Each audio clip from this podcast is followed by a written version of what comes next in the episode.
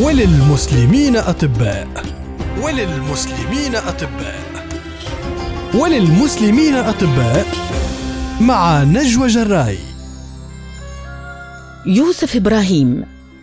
ولد يوسف مراد بيك إبراهيم في القاهرة في 27 مايو 77 وثمانمائة وألف. لأب مصري من أصول تركية هو الدكتور إبراهيم باشا حسن. الذي تخرج في مدرسة الطب بجامعة ميونخ وعمل أستاذا بمدرسة طب قصر العين وأم ألمانية من برلين. في عام ست وثمانين وثمانمائة وألف توجه يوسف إبراهيم وشقيقه الأكبر علي رامز إلى مدينة ميونخ لدراسة الطب. وقد كان وجود هذين الأجنبيين بلونهما المختلف لافتا لأنظار الطلبة الألمان. وفي عام أربع وتسعين وثمانمائة وألف تمكن الشقيقان من إنهاء دراستهما في معهد ماكسيميليان. وتابع دراستهما على نفقة أبيهما حتى أنهيا الدراسات العليا عام تسعمائة وألف. فعاد علي إلى مصر تاركا يوسف وحده يشق طريقه في ألمانيا.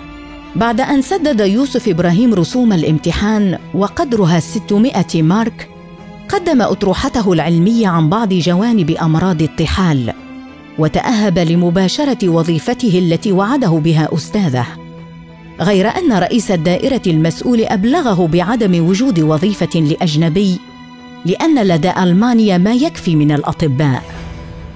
لم تكن هذه هي أول واقعة تنطوي على تمييز يتعرض لها يوسف إبراهيم في بداية حياته العملية في ألمانيا. إذ حرمه أصله المصري هو وشقيقه من الحصول على منحة لمواصلة الدراسة وفقا للتقاليد المعمول بها.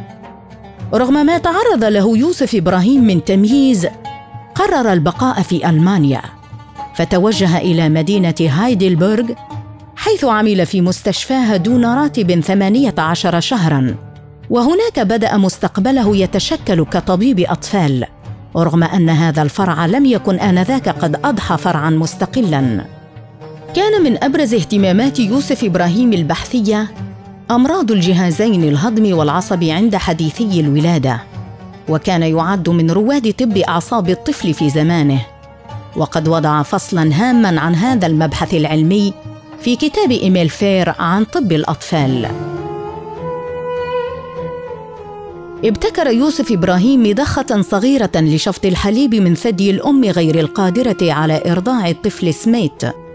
واكتشف علاجا غير جراحي لبعض أمراض الهضم عند الرضع. واكتشف داء المبيضات الجلدي الولادي. أرسى يوسف إبراهيم عمل الممرضات على أسس وقواعد جديدة لم تكن معروفة مسبقا. أساسها الانضباط الكامل روحيا وعلميا.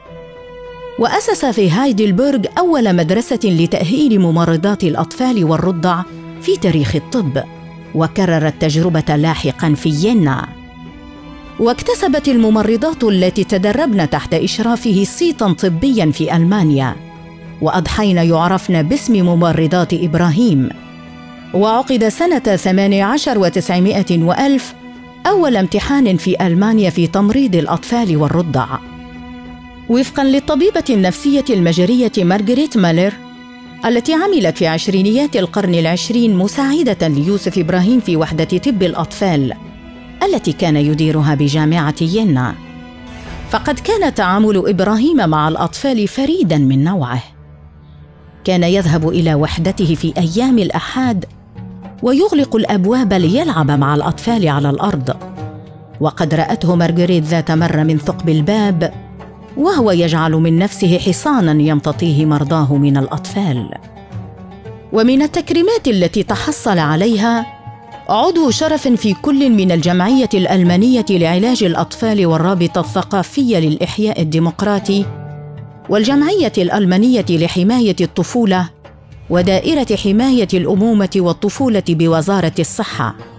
كما تحصل على دكتوراه فخرية من جامعة ينا سنة 47 وتسعمائة وألف تقديرا لدوره في تدريب الممرضات على تمريض الأطفال وفي خفض معدلات وفيات الأطفال. كما تحصل أيضا على عضو شرف بمجلس شيوخ جامعة فريدريش شيلر. وتحصل على لقب مواطن شرف من مدينة ينا منح له في 27 مايو 47 و900 وألف بمناسبة بلوغه سن السبعين. كما لقب أيضا بطبيب الشعب المبجل سنة 49 و900 وألف. أسهم بالكتابة في مؤلفات عديدة في مجال طب الأطفال منها دليل طب الأطفال وكتيب العلاج الكلي. توفي البروفيسور يوسف إبراهيم في 3 فبراير 53 و900 وألف في مدينة ينا ودفن بالمقبرة الشمالية في المدينة. وللمسلمين أطباء. وللمسلمين أطباء. وللمسلمين أطباء مع نجوى جراي.